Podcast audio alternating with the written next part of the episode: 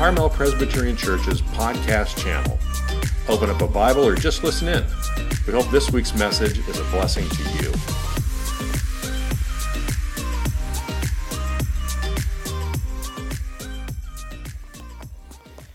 Good morning, everybody.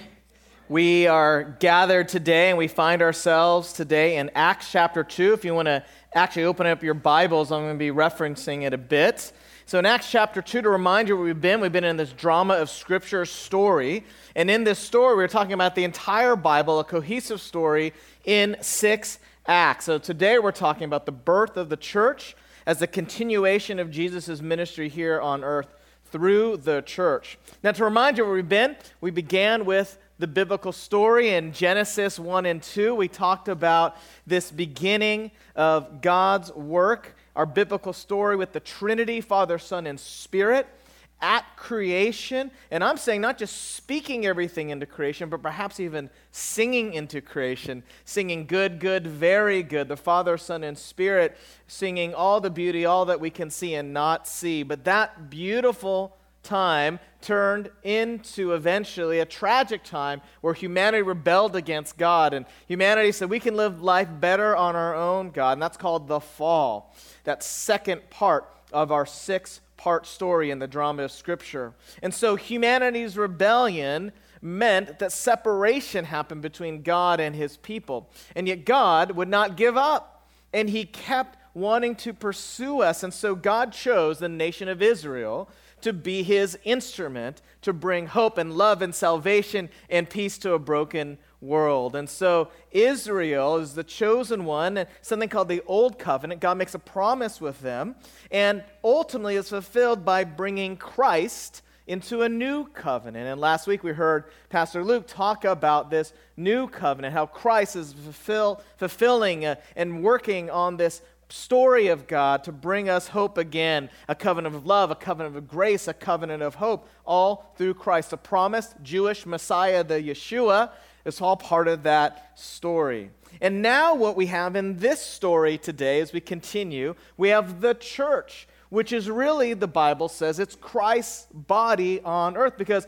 Christ has now ascended to heaven. He's not physically here anymore, but he does have a physical presence here through the church which is you. It's not a building, it's his people. And not just one person or a dozen people, but millions of people, or perhaps billions of people who have Jesus in them through the power of the Spirit, being Jesus' hands and feet in this very world, our neighborhoods, and across this entire planet. And what do we do until Christ comes again, which we call the last act, the new creation? It is us being faithful until Christ the King returns to show his love, to be a foretaste, to be an appetizer to this great feast that's to come. That's our job, the church, and what we're going to talk about today. And so we're reminded that Israel was formed to bring a blessing, not just to themselves. That in the old covenant, God told Israel, I'm choosing you not just to bless you, but that through you, the entire world will be blessed. And now we realize that it is through Israel that it's Christ, the Jewish Messiah, that has now gone on to us non Jews to bring salvation and hope to the entire world. And so that means that what was made a promise to Israel to be a blessing to the world, the church now shares that same commitment and that promise that we are to be a blessing to the world through the church and you personally as well. Because we give a glimpse of God's goodness when we come and collect goods for kids that we might never meet. That gives a glimpse of what God is like. Because one day God's going to come back and there'll be no more hungry kids. Right? One day. And so this is a foretaste of what's to come. It's an appetizer for the great meal to come, which is Jesus coming, King Jesus, in his second advent when he comes back again. We give a glimpse of God's goodness when we support ministries around the world, right? When support our, our partners and the persecuted church, knowing our brothers and sisters that they are suffering and we suffer with them. That's how we give a glimpse of God's goodness. And we give a glimpse of God's goodness when we open our homes to host a meal, to, to people in our church to build deep friendships, but also open up our homes and bless someone we don't know or a neighbor or, or someone who is not yet a follower of Christ. That's part of giving a glimpse of God's goodness, right?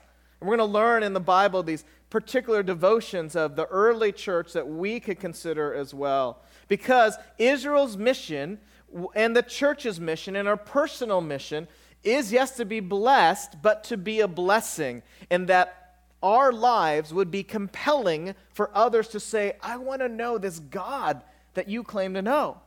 That the way that we study and the way that we play and the way that we cook food and the, the way that we do our business, the way we run our families would actually make people wonder who is this good God that you claim to know? Get the picture? Until Jesus comes again, that's our job every day. That's our joy every day. So I'm going to take a look at Acts chapter 2, verse 42, if you turn there with me, to see how the church is to live out this way of life that is compelling for all to see. And so in verse 42, it's Luke, the author says, and they, which is the early church, devoted themselves. Let's pause. And they, the church, devoted themselves. Let's take a look at that word devoted. It's this Greek word called proskarterio, proskarterio of the early church, a key devotion. And we want to see these four key devotions of the early church that God would be calling us in the modern church, in our place and time, to think and pray and live out that people might be compelled by seeing our lives to get to know the God that we claim to serve and worship.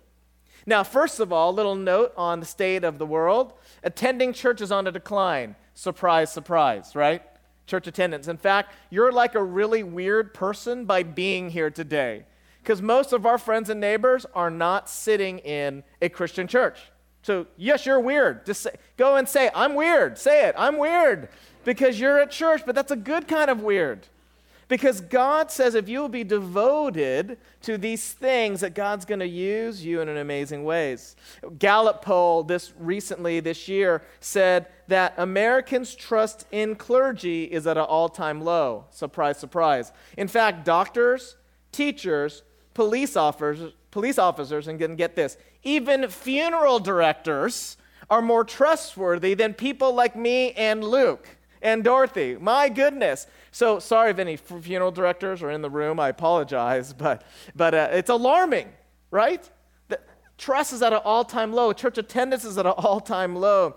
And so, in fact, two-thirds of U.S. Christians, you maybe you know some people like this, don't even think they need to attend church anymore. And these are people who say they're followers of Christ. And yet, we're seeing God's word, how it shows us how essential the church, which is not a building, but the body of Christ is to your life. Again, as we look at verse 42, this word, it's the same word in Acts chapter 1 to describe the apostles' devotion to prayer. Prayer that resulted in thousands of people, if you read Act 1 and 2, thousands of people coming to faith in Christ through prayer. That same word of devotion, the same way they're devoted to prayer, Paul, uh, Luke is saying you should be devoted to these things as well. Take a look at what Luke says they're devoted to in verse 42. They devoted themselves to the apostles' teaching. Again, we'll pause.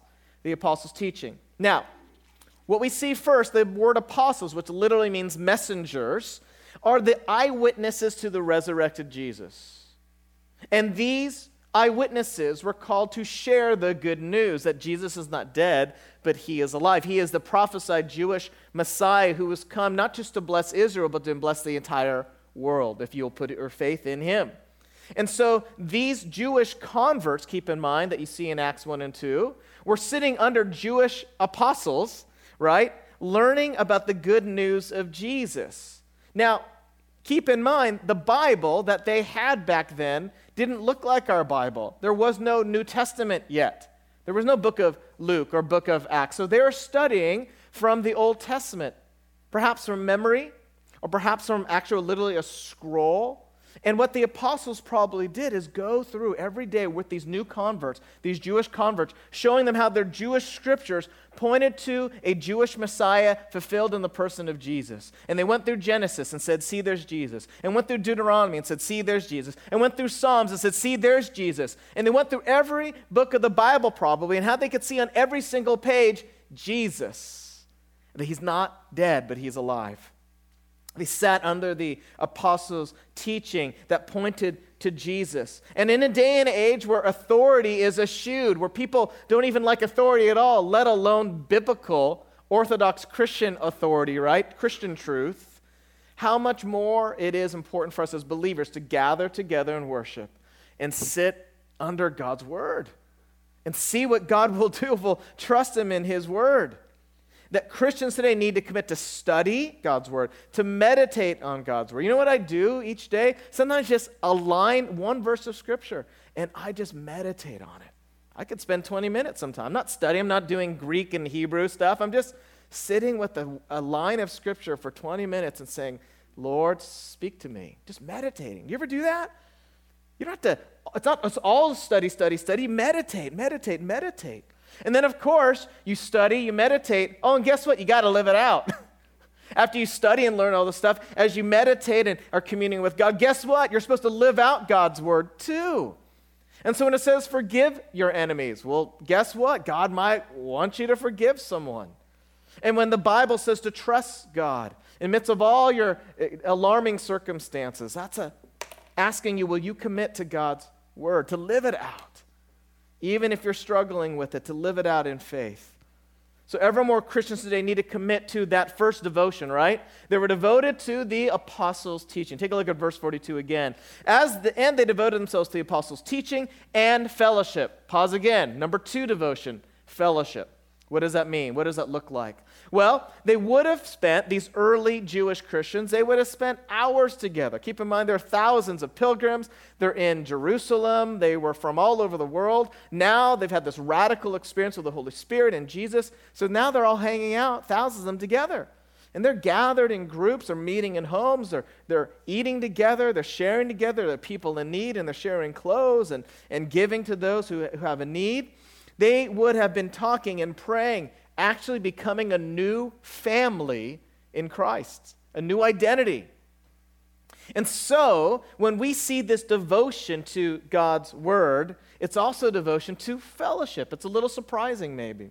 I don't know, a few weeks back, I made an invitation, really a challenge, that each one of you would make a very daring prayer. Do you remember the daring prayer? That you would pray that God, you would help me find a friend in this church, a new friend that I could call at 4 a.m.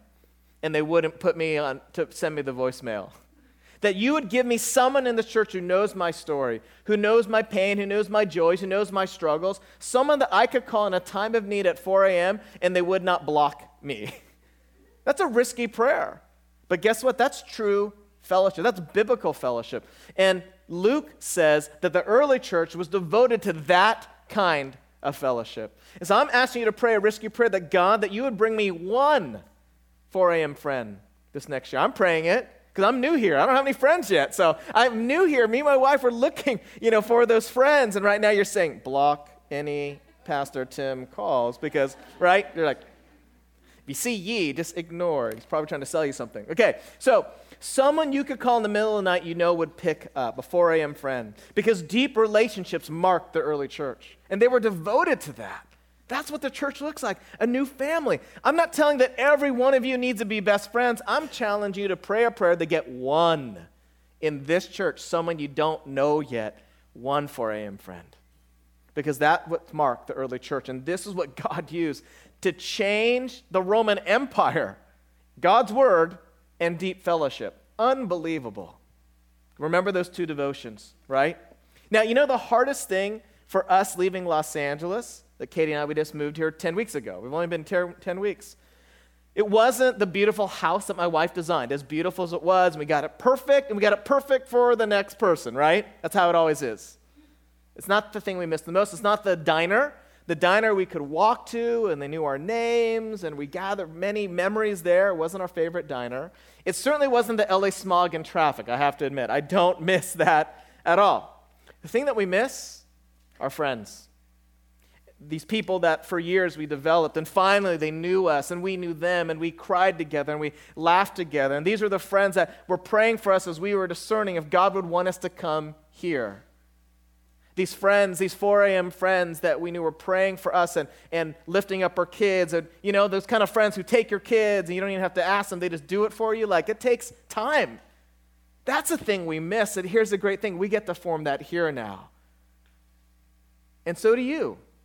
Because the devotion of the early church was to the apostles' teaching to God's word and to fellowship, deep relationships. Will you take that risky prayer for one 4 a.m. friend in this church that would help you walk this walk with the Lord?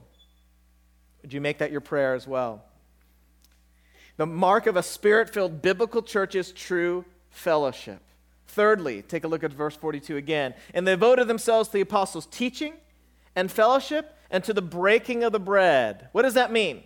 Well, once a month, we do something called communion, the Lord's Supper, or Eucharist. That's our choice as a rhythm of our church. It's a sacrament, just like with baptism. Our second sacrament that we recognize as a church is the Lord's Supper. Very special. The early church, though, just so you know, they likely celebrated it every week, and we could do that too, but they likely not only celebrated every week with a, some kind of bread and probably actual real wine, not to shock you all. So, bread and real wine, but it actually was a full meal. It wasn't just a piece of bread and a little juice, it was a full meal. And if you ever had a meal in another country, it's not like a 45 minute meal, it's hours. I've been in Mexico, Thailand, Egypt, Israel, Bethlehem, you name it. These meals go on forever. I mean, it's like, when is this thing going to end? but it develops these deep relationships. So every week, these people would gather, these new converts, gathering in homes, gathering in courtyards, having meals together. Yes, the bread and cup, the sacrament, Lord's Supper, but with it was a full meal. There's something about eating together, right? Something about sitting around a table or kneeling at, you know, on the ground or on a picnic table or at the beach or even at In-N-Out, right? Whatever it would be, gathering with other believers, going deep in fellowship, committed to God's word, and breaking bread together. Now, this should get us excited. This gets me excited because I like to eat. And so the Bible is saying that eating is like a call of ministry. So I'm like, Amen, I can do that. Now, after eight weeks of our plumbing problems, if you're new here, we've had some plumbing problems. They've been solved, right, uh, by our plumber. But eight weeks of 10 weeks, plumbing problems. And so we are excited, Kaden, to finally start hosting people at our house. It's a wonderful privilege to do that. We're looking forward to getting to know people over a meal in our home. But, if you come over, just ignore all the our house looks like this, like permanently right now. So just ignore those boxes. We'll shove them in the back room. Now, I don't know about you, but I love to eat. And the Bible says this is a ministry. You want to be a devoted, radical follower of Jesus? Eat meals with people. Unbelievable. Open up your home or go to someone else's home. This is fantastic. So I'm telling you, in the name of Jesus, go to In-N-Out with a friend. In the name of Jesus. In the name of Jesus, open up your home to someone else in the church that you don't know that well. Could be your new 4 a.m. friend, right? Open up your home and say, hey, I don't know you very well. You want to come over, grab a meal? Or even you can go out somewhere else. But also, it's not just for people inside the church as well. You want to be a biblical, radical follower of Jesus?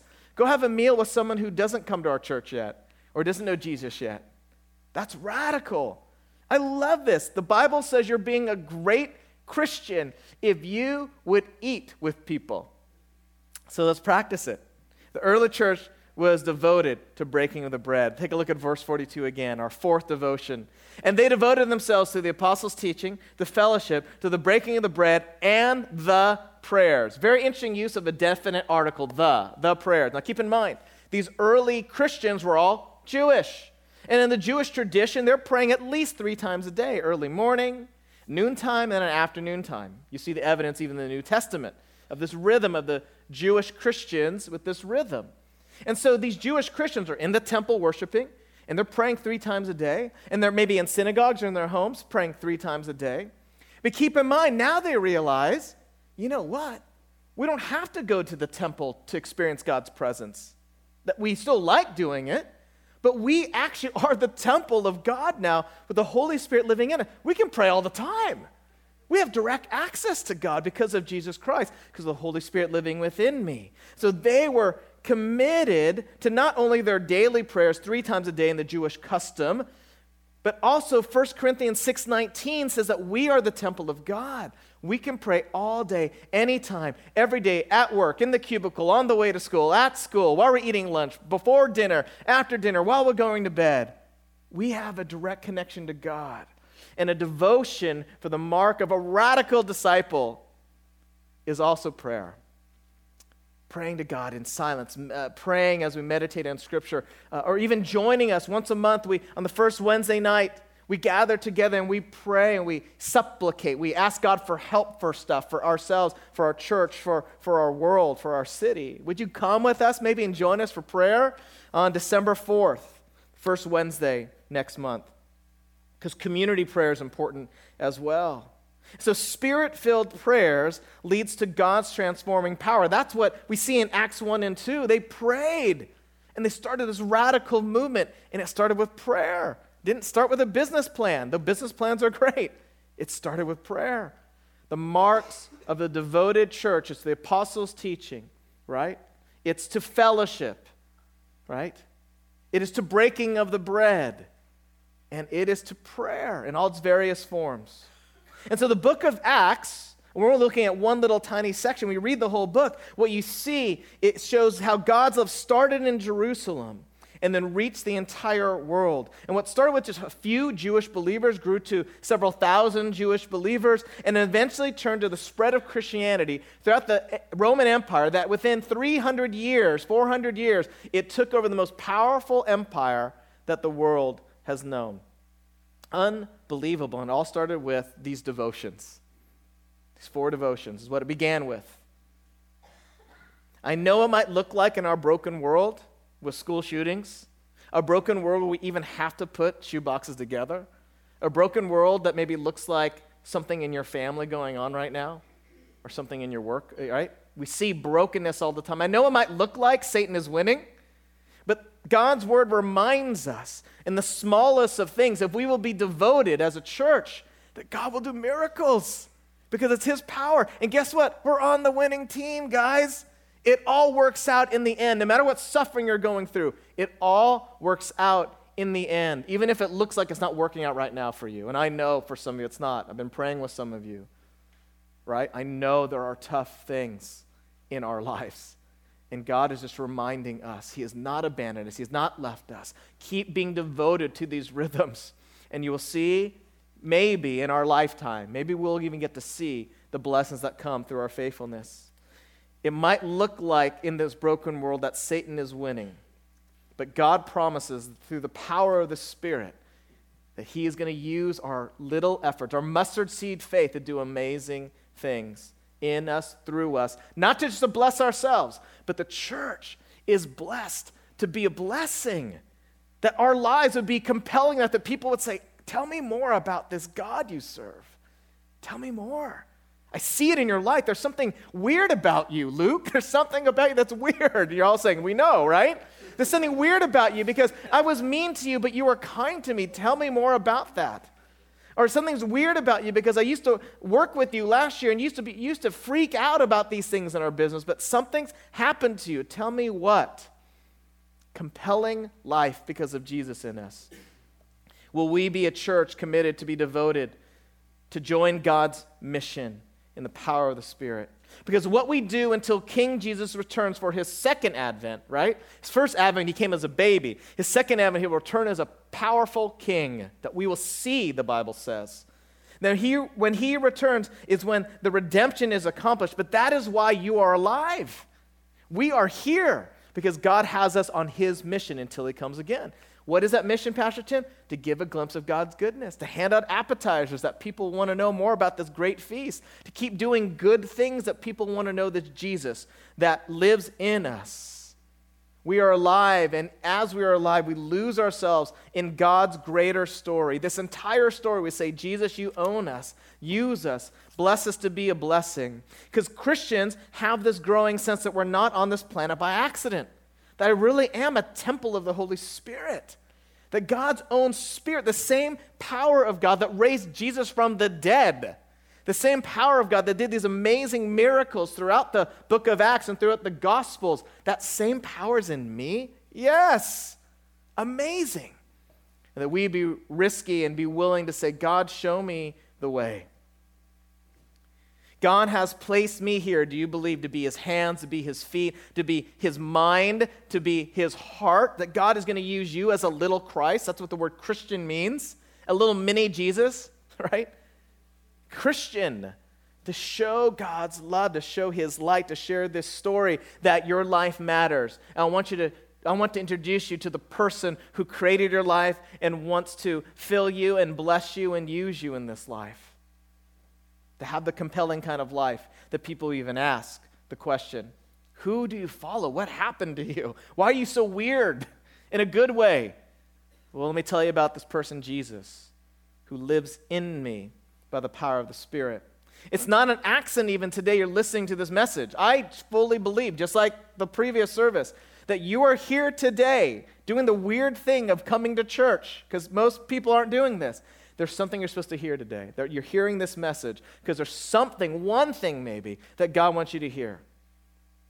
I want you to believe it's not an accident that you're here now listening to this. There's something the Spirit wants you to take in, to be encouraged, maybe be convicted, or, or to stretch your mind or stretch your heart or stretch the possibilities. And some of you are thinking, like, I want to make my life about this kind of stuff. Or some of you are saying, I want to make my life about teaching God's word. Well, amen. Or I want to make my life about helping people connect in deep fellowship. Or you're saying, I want my life to be about making great food in the name of Jesus. Amen that you're not here by accident, that God has something for you to, to, to, walk away with as we worship Him, as we celebrate, as we come together, and as we get sent back out into our communities, that the Spirit of God is working. Take a look at verse 43. And awe came upon every soul, and many wonders and signs were being done through the apostles. Now, you have to take in context Acts chapter 1 and the fullness of Acts chapter 2, because it's very clear that as Jesus ascends to heaven, he sends his spirit to be residing in the church, but its people, in the body, but in individuals. And that it's the spirit that is doing miracles. Miracles of them being able to speak in languages that they don't even know. That's a miracle of the Holy Spirit. Uh, the miracle of even this physical manifestation. They saw a fire landing in everyone's head. I don't know what that is, but that's not normal. But it's a Jesus kind of weird. It's a good weird. Like, wow, there's power. That's what you have in you. And so throughout the book of Acts and through the, uh, the, the Gospels, you'll see these miracles, these signs and wonders that all came upon the people saying, wow, God is real. I, I want to get with this God who is doing these powerful things. That we see that the book of Acts really should be called the Acts of the Spirit because it's always the Spirit of God doing these amazing things. And the amazing things, even, is people forgiving each other. That's a miracle, friends, right? The, the miracle uh, of of these Christians even surviving the, the Roman Empire's oppression. It's a miracle. And yes, the miracles of healing and the miracles of prophecy, all kinds of miracles. And God is saying the same Spirit of God is in you today, right now, in you if you are a follower of Jesus. You have access to this power. And that God is at work still. It's not just 2,000 years ago, but today, doing miraculous things. If we have ears to see and uh, uh ears to hear and eyes to see, that God is still doing miracles through very regular people like you and me. As we devote ourselves to the apostleship, as we devote ourselves to fellowship, as we devote ourselves to the breaking of the bread, and we devote ourselves to prayer, the Holy Spirit uses us, these little temples of God, these portable temples that move around our communities, our schools, our work, and the world, that God might use us to be compelling signs of His love. Isn't that great? You get to be a part of this. You get to join God's mission in the power of the Holy Spirit. I'm going to leave you with a couple stories. Uh, there's a missionary uh, teacher, uh, Presbyterian guy named Kenneth E. Bailey. He's now deceased. But I was sitting at a conference listening to his teaching. Brilliant man. Uh, uh, speaks and reads Arabic. he can read original uh, Hebrew and Greek, many other languages. Brilliant man, scholar among scholars, very Presbyterian. And as he was sharing about God's word, he said, I want to tell you a story about his time in the Middle East, where he spent a lot of his life. And while he was uh, very clearly a, a, foreigner in the Middle East, he was driving in a taxi.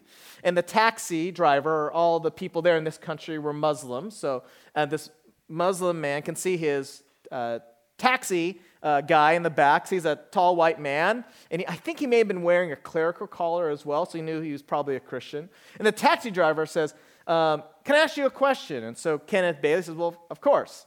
He says, I had a dream. recently. And I'm a Muslim, but this man in white appeared in my dream telling me to come to know him.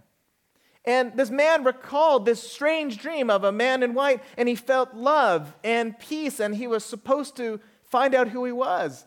And he looked at this tall white guy in the back who had some kind of sign that he was a Christian, maybe he was even a cross, and said, Do you have any idea who this man in white is? And Kenneth Bailey, remember, Presbyterian pastor, missionary, who this is not his normal thing, says, Well, let me tell you about Isa in your Quran, whose name is Jesus in my Bible. And let me tell you that I believe he is calling to you because he wants to know you. They had this wonderful conversation, such that that, tax, that Muslim taxi driver, who somehow had an experience with Jesus in a dream, had the head scholar from the Presbyterian world sitting in his taxi who could tell him about the name of the man in white. And then Ken Bailey told all of us sitting, all of us Presbyterian pastors, oh, by the way, this is happening all over the world in all kinds of places. That the Spirit of God is doing miraculous things today. I could tell you more stories, but you might say, well, Pastor Tim, that's great. That's the Middle East, that's China, these other places. Well, I'm going to give you a story right here in the United States. This happened just last year.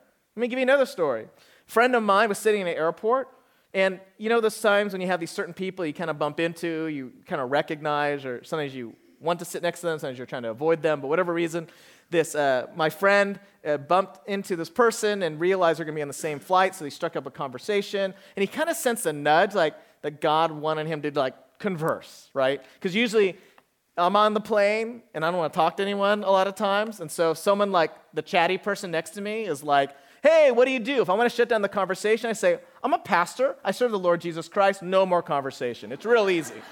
But I'm just like, yeah, I get to rest. Okay, that's if you want to shut it down, it's real easy. You can just say you're a Christian pastor. Done. Okay, so, but this man, my friend, is much more spiritual, and so he was talking to this stranger, and the Spirit kept nudging him to say, ask this question, or ask her, ask her about that pain in her left knee for I don't exactly remember the pain was. And she said, How did you know? And he said, Well, I just had a sense. As the conversation went on and on and on, he kept knowing things that he shouldn't have known from a perfect stranger because God was telling him stuff in an airport before their flight. And by the end of the flight, this woman was so marveled of how a stranger could know like personal details of her life. He'd never met her before, but God kept like almost like in his ear, like he had an earpiece or something, telling, telling him Ask her about that sin. And he gave a specific thing that no one else in the world knew about except one other person. And she was, How did you know? Let me tell you, there's a Jesus who knows you and is still loving you and wants to know you better. And she left that moment, that miracle moment, wanting to know more about this God who wants to know her in the midst of her sin, in the midst of her brokenness. Friends, I know we're Presbyterian here at this church, but the Spirit does not need to be limited by our just our traditions. The Spirit of God within our own tradition says we can embrace all that God wants to offer. And I'm not sure if these are the last days or not in a way that you see it, but I understand that Jesus is coming back soon and he wants other people to know him. And he's doing miracles in our church right now. You might just not know them.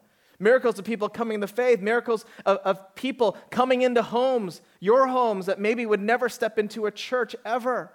They're coming to your homes, and God is using you to reach out to people. Isn't it amazing when we trust the Spirit of God to do the work of God? We get to join in these great works of God. So I'm praying, hope you, maybe you'd notice, I'm praying for revival, not just for our church, our entire region. God's revival, not my revival, it's God's revival. The God, I'm even praying that God will visit some of our neighbors here in their dreams. Because guess what? They're not coming to our church to listen to me. I might be decent, but you know what? God is going to speak directly to people I'm praying for. I'm praying He's going to come to, to your lunches or go to In-N-Out with you as well, and that God will do miracles and prepare the way that we might be able to share the gospel with them. Our non church going, far from, far from God, not interested in religion neighbors, I'm praying that God will reveal Himself in amazing ways. I hope you'll pray with me for this revival. So, just to remind you, when God brings these neighbors into our path, I pray that we'll be the kind of church that would welcome them into a community that is studying the scriptures, That is experiencing deep fellowship. Because if they can't see us loving one another, why would they want to be a part of us, right? Right? If they can't see it here, if we don't even like each other, why do they want to be part of us? What an invitation for us to pray for that 4 a.m. friend, to break down the walls and barriers. That when they come, maybe if they ever come and, and come to our church, that they see us also breaking the bread together and praying, that they would see the church on God's mission, fueled by the power of the Spirit. That's my prayer for us. Would you join me in a prayer? God, thank you so much for being so faithful that you've not given up on any one of us, that you'll still use us, the church, not our building, but us as a people, that we carry individually your very spirit, God, but we carry also as a community, Lord, a sign, a foretaste, an appetizer of the great feast to come of your goodness, Lord, that we believe one day you return in your second advent as King, revealing yourself that we would know why we're alive now because that future is true. So use us, bless us to be a blessing. Help us to be open to you, Holy Spirit, however you want to use us. In amazing, awe inspiring ways and in ordinary, everyday ways. Lord, use us, Holy Spirit. We want to be open to you. In your name we pray.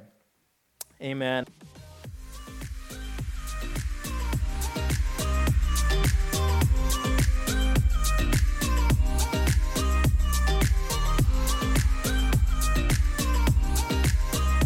Thank you for listening. For more information about Carmel Presbyterian Church, visit our website at www.carmelpres.org or any of our social media pages. Have a blessed rest of your week.